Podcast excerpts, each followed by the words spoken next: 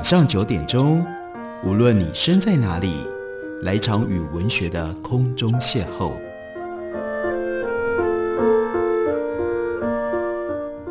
杨照谈书，邀您一同遨游文学世界，认识古今中外的经典之作。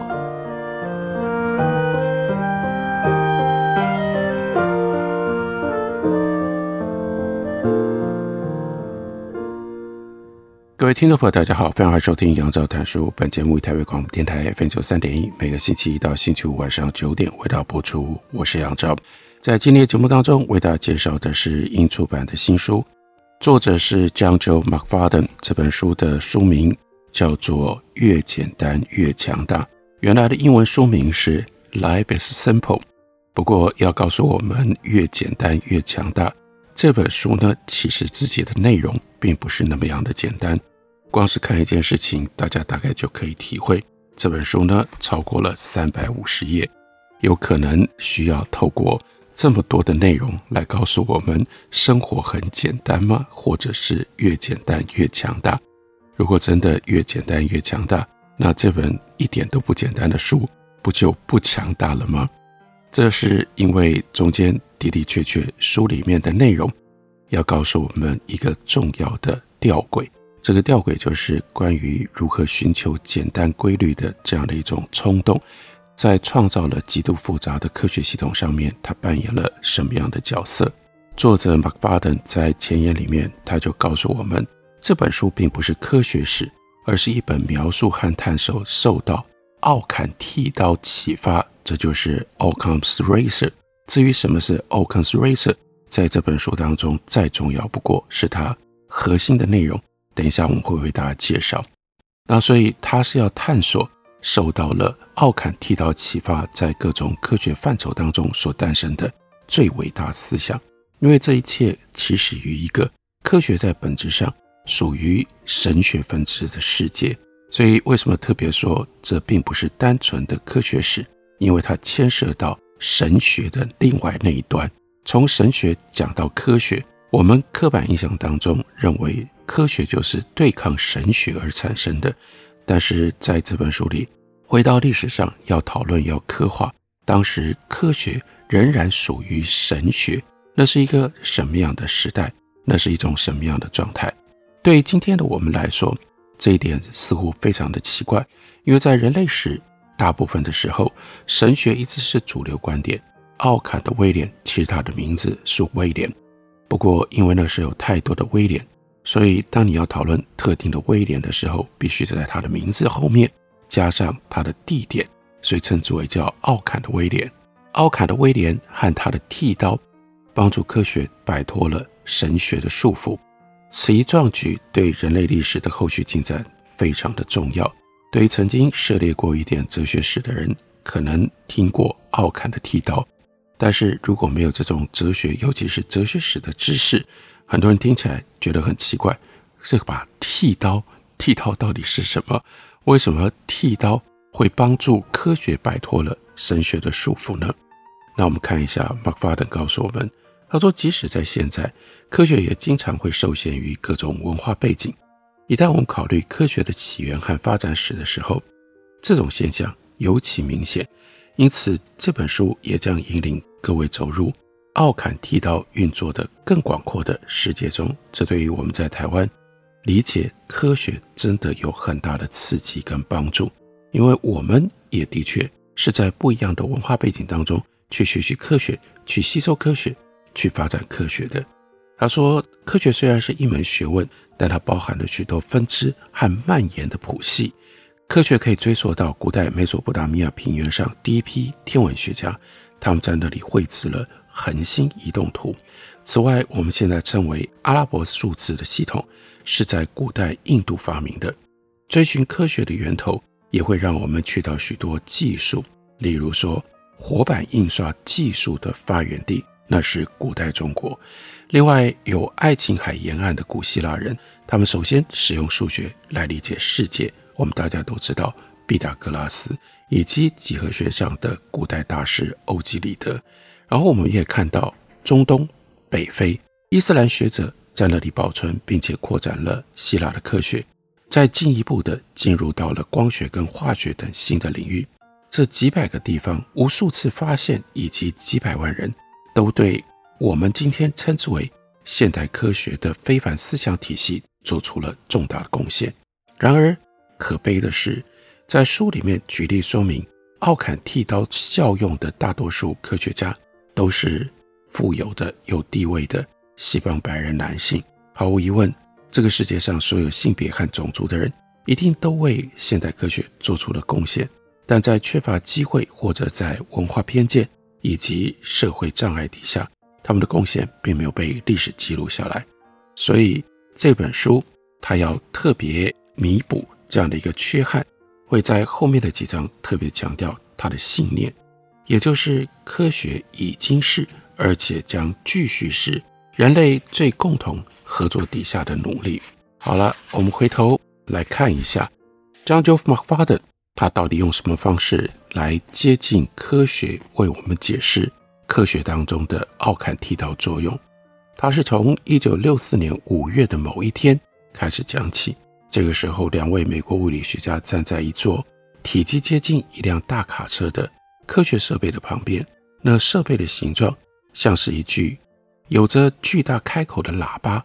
稳稳坐落在纽泽西州霍姆德尔镇的一个低矮的山坡上。我们可以看到照片，照片呢隐约这两个人的年纪哎还很年轻，三十几岁。其中的一个呢是 Penzias， 他是一九三九年出生，因为战争避难到 Bronx 的一个巴伐利亚犹太家庭。他戴着眼镜，身材高大，发线退得有点高。另外一位则是来自于德州休斯顿的 Wilson， 他的脸上呢留着黑色的络腮胡，身材也一样高大，头也一样有点微秃了。这两个外形相近的物理学家在两年前的某一次会议上面认识了。 Penzias 他说起话来滔滔不绝， Wilson 则害羞内向，但两个人一拍即合，他们在世界著名的贝尔实验室联手展开了一个用微波绘制恒星图的研究项目。不过他们经常望着天空，似乎感觉到困扰困惑。微波是波长介于一公里和一公尺之间的电磁波，在大概一个世纪前被发现，并且在第二次世界大战当中由军事科学家把它用在雷达，还试图制造能够击落对方导弹的电磁枪，因而使得微波成为热门话题。战后在世界的知名 M I T 麻省理工学院工作的物理学家 Robert Dicke，他就设计了一种能够检测微波的高效接收器，引起了电信公司的兴趣。随着发射器跟检测器技术的陆续出现，一种新的无线通信方式诞生了。一九五九年，贝尔实验室原先打算让这一座赫姆德尔喇叭天线检测从卫星反射回来的微波，不过他们当时对微波已经不太感兴趣，因为公司把目标转向无线通信技术，因此贝尔实验室很好心的就把这座大型天线装置借给可以充分利用巨型微波喇叭天线的科学家。彭吉亚斯跟 Wilson 他们两个人就利用了这个机会展开了他们的计划。一九六四年五月二十日，他们爬进天线的控制室，然后把天线指向天空。然而无论他们移向何处，甚至把巨大的天线对准夜空当中星星很少的黑暗区域，他们都检测到一种很小的背景噪音，像是静电的嘶嘶声。所以两个人看着天空感觉到困惑，他们最先猜测这是来自于当地的某一种微波源的干扰，于是开始着手去检查，排除了纽约市区的杂讯、核爆试验、附近军事设施以及大气乱流等各种不同的因素。接着他们爬到天线里，发现了一对筑巢的鸽子，两个人开始怀疑鸽子的粪便可能是罪魁祸首，于是他们先设计陷阱捕捉鸽子并且清理粪便，然而却不断有鸽子飞来筑巢，他们就只好开枪驱离鸽子。不过即使确定所有前来筑巢的鸟都被驱离了，无论如何他们在黑暗的夜空当中将天线指向何处，依然持续就是会接收到来自天空各个方向均匀回返的嘶嘶声。二次大战之后，刚刚讲到的那位 Dick 科学家，他搬到距离霍姆德尔大概一小时车程的普林斯顿大学任教，领导一个关于粒子物理学、雷射和宇宙学的研究小组。他的实验室专门开发各种高敏感度的仪器，用来测试爱因斯坦广义相对论里的各种宇宙学的预测。当时有两个对立的理论物理学家团体就宇宙学展开了激烈的争论，他们争辩几十年前就已经由 Edwin Hubble， 也就是今天称之为叫哈勃望远镜的命名来源这一位科学家，他的惊人发现，也就是他发现宇宙正在膨胀的事实。那另外一个阵营呢，则支持叫做 Steady State Theory， 宣称宇宙在持续膨胀，并透过不断制造新物质进入宇宙空间来予以平衡。这两个阵营的学者，当然 Dick 也属于其中，认为这个竞争阵营的学者，也就包括了 Dick 在内，认为宇宙表面的膨胀可以向后回溯，所以就提出了大约在一百四十亿年前，宇宙是从一个非常非常小的点产生剧烈爆炸之后而诞生的，这就是所谓的 Big Bang Theory。 所以这个微波收到的这些杂音嘶嘶声跟宇宙膨胀跟 Big Bang Theory 到底有什么关系，跟这本书的作者 McFadden 特别要从神学一路推过来的科学当中奥坎提到的作用又有什么关系呢？我们休息一会儿，等一下回来告诉大家。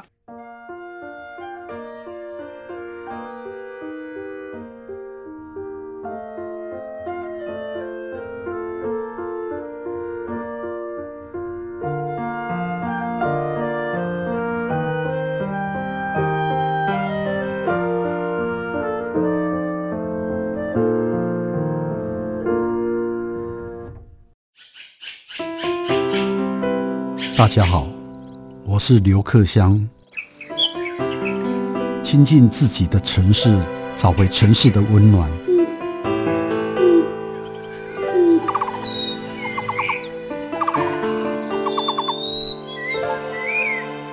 听见台北的声音，就在台北广播电台 F M 九三点一 ，A M 一一三四。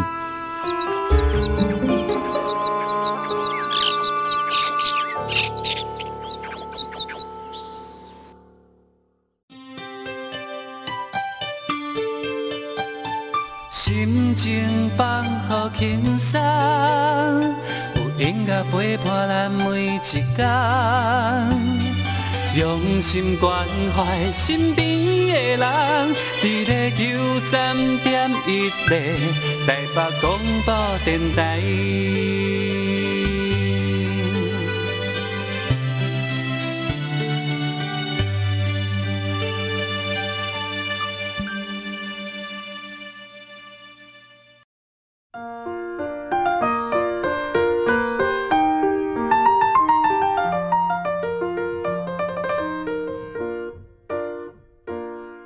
感谢您继续收听杨照谈书，本节目台北广播电台 F M 九三点一， 每个星期一到星期五晚上九点为大家播出，我是杨照。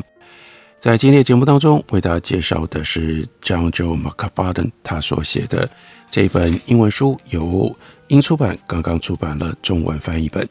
这本书原来的书名叫做 Life is Simple， 不过有一个没有那么简单的英文的副标题，叫做 How Occam's Razor Set Science Free and Shaped the Universe。 那我们介绍的中文译本书名是越简单越强大，奥坎特提到如何释放科学并且塑造了宇宙。这里面有几个关键词，科学、宇宙以及奥坎特提到。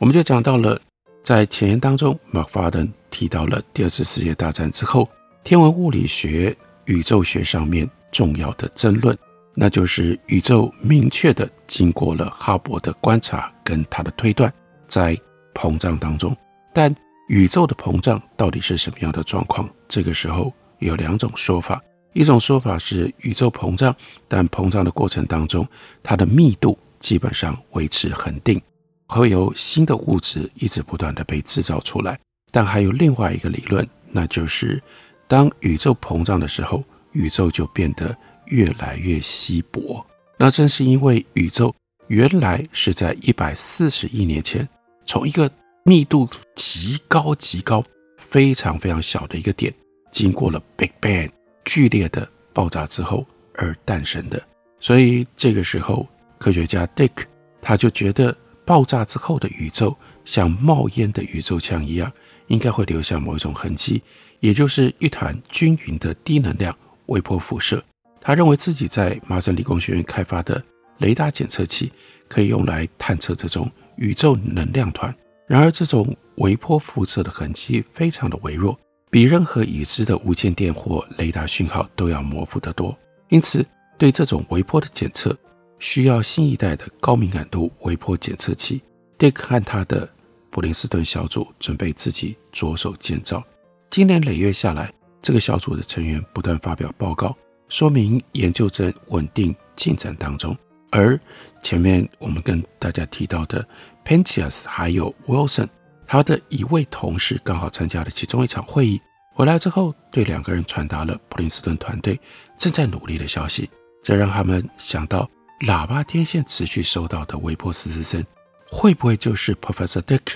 他正在寻找的讯息呢？于是 Penzias 就决定打电话给 Dicke。 就在 Dicke 在普林斯顿的办公室进行午餐讨论会的时候，电话来了。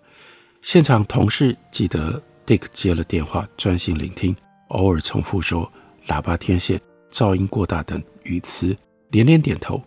挂上电话之后， Dicke 转头向他的团队说，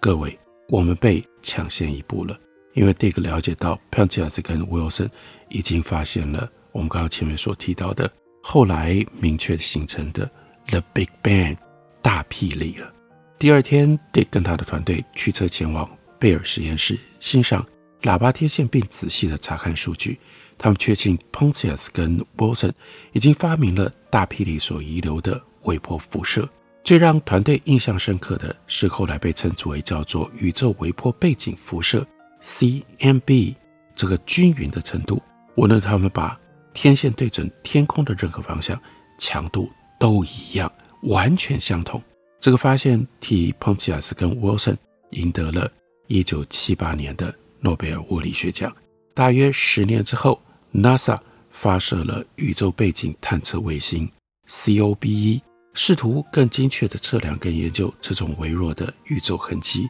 结果发现在 C M B 当中，微波辐射的强度变化不到十万分之一，这几乎比你在最干净最洁白的纸上所能够看到的白度的变化还要来得更小。又过了十年之后，到了一九九八年，欧洲太空总署 E S A 也把自己的微波探测器，那就是他们的普朗克太空天文台发射到太空，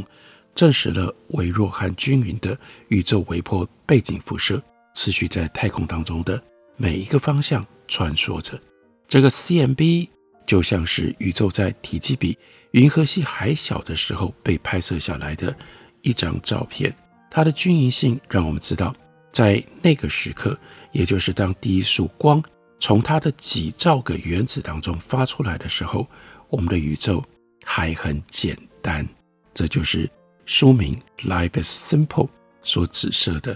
那个时候的宇宙是这样的一种简单的状况。 C M B 仍然是我们今天所知道最简单的一种物体，甚至比一个单一的原子还要来得简单。它可以只用单一的数字，也就是 零点零零零零一 来描述。这个数字指的是它的波纹强度的变化程度。正如加拿大安大略省圆周理论物理研究所的荣誉主任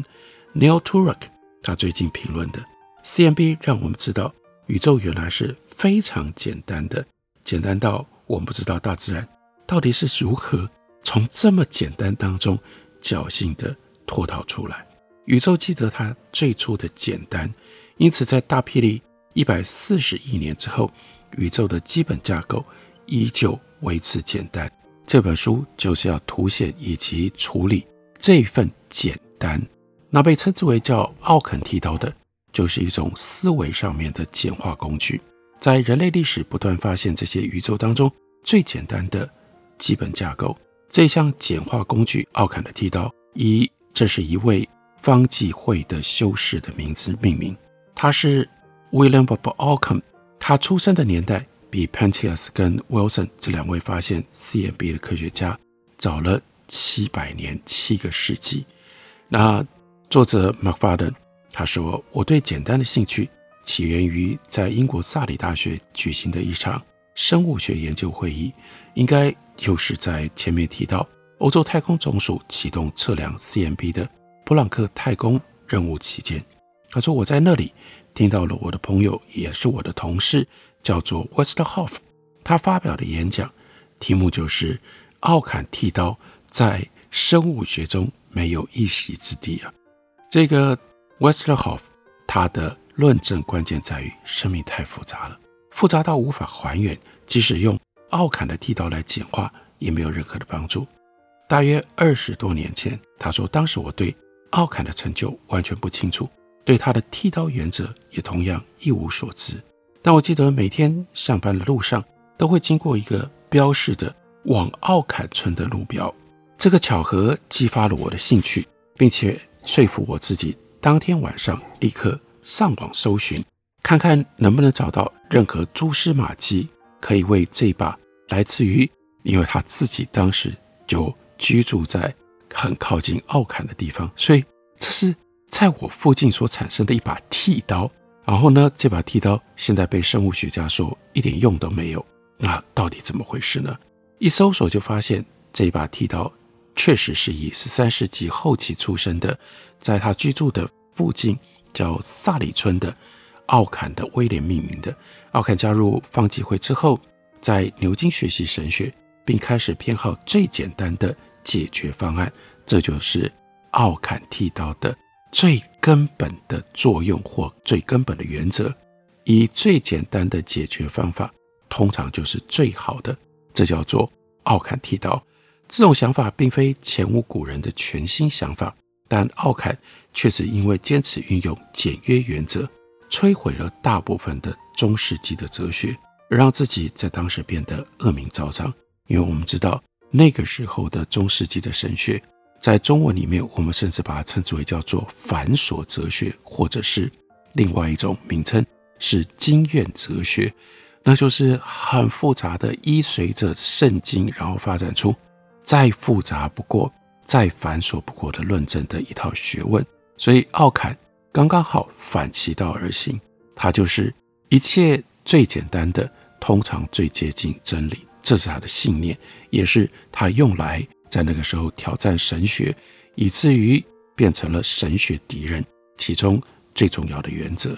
在他去世三个世纪之后，法国神学家创造出奥坎的剃刀这个名词，用来指称威廉的不奥坎对于剔除过度复杂性的坚持的偏好。今天的奥坎剃刀主要是以实体不应该超过必要数量的形式为人所知。所谓 entities 指的是任何思想体系当中的假设解释或者是模型。当你意外的在喇叭天线里检测到微波讯息的时候，在你确立新的实体新的假设，例如说大批量模型之前，会先大量寻找其他熟悉的实体来解释这种现象，例如假设是其他雷达设施的干扰或者是割草等等。不过据我们所知，威廉并未以上述的这种确切的形式表达过他对简约的偏好，但他确实在诸如如果没有必要不应该假设更多，或用更多的东西来做较少的东西就能完成的事毫无意义这种短语记载当中表达了同样的意思。在研讨会听了 Westerhoff 讲话之后，他就说McFadden继续探索威廉故事，找到了越来越多的线索，故事就越来越引人入胜。当奥坎的威廉他的想法，包括他对上帝所有既定证据的拆解，开始从牛津地区传出来之后，引发了传授异端思想的指控，导致他被传唤到亚维农，因为那个时候的教廷是搬到了法国南部的亚维农，接受教皇的审判。在亚维农，他又被卷入了教皇和方济会之间的致命冲突。这场冲突也同时激怒了威廉，他开始指责教皇所讲的才是异端学说，最后导致他被一群教皇的士兵追捕，他必须要尽快的离开他自己所居住的地方。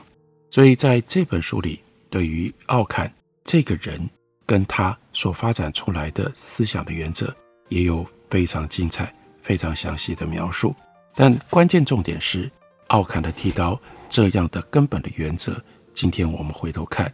正就是整个科学精神的核心之所在。只不过许多即使是从事科学工作的人，可能也都不知道这样的一个历史背景。这就是 McFadden 特别要来写这本书的重要的动机。这本书的书名越简单越强大，介绍给大家，推荐给大家。感谢你的收听，明天同一时间我们再会。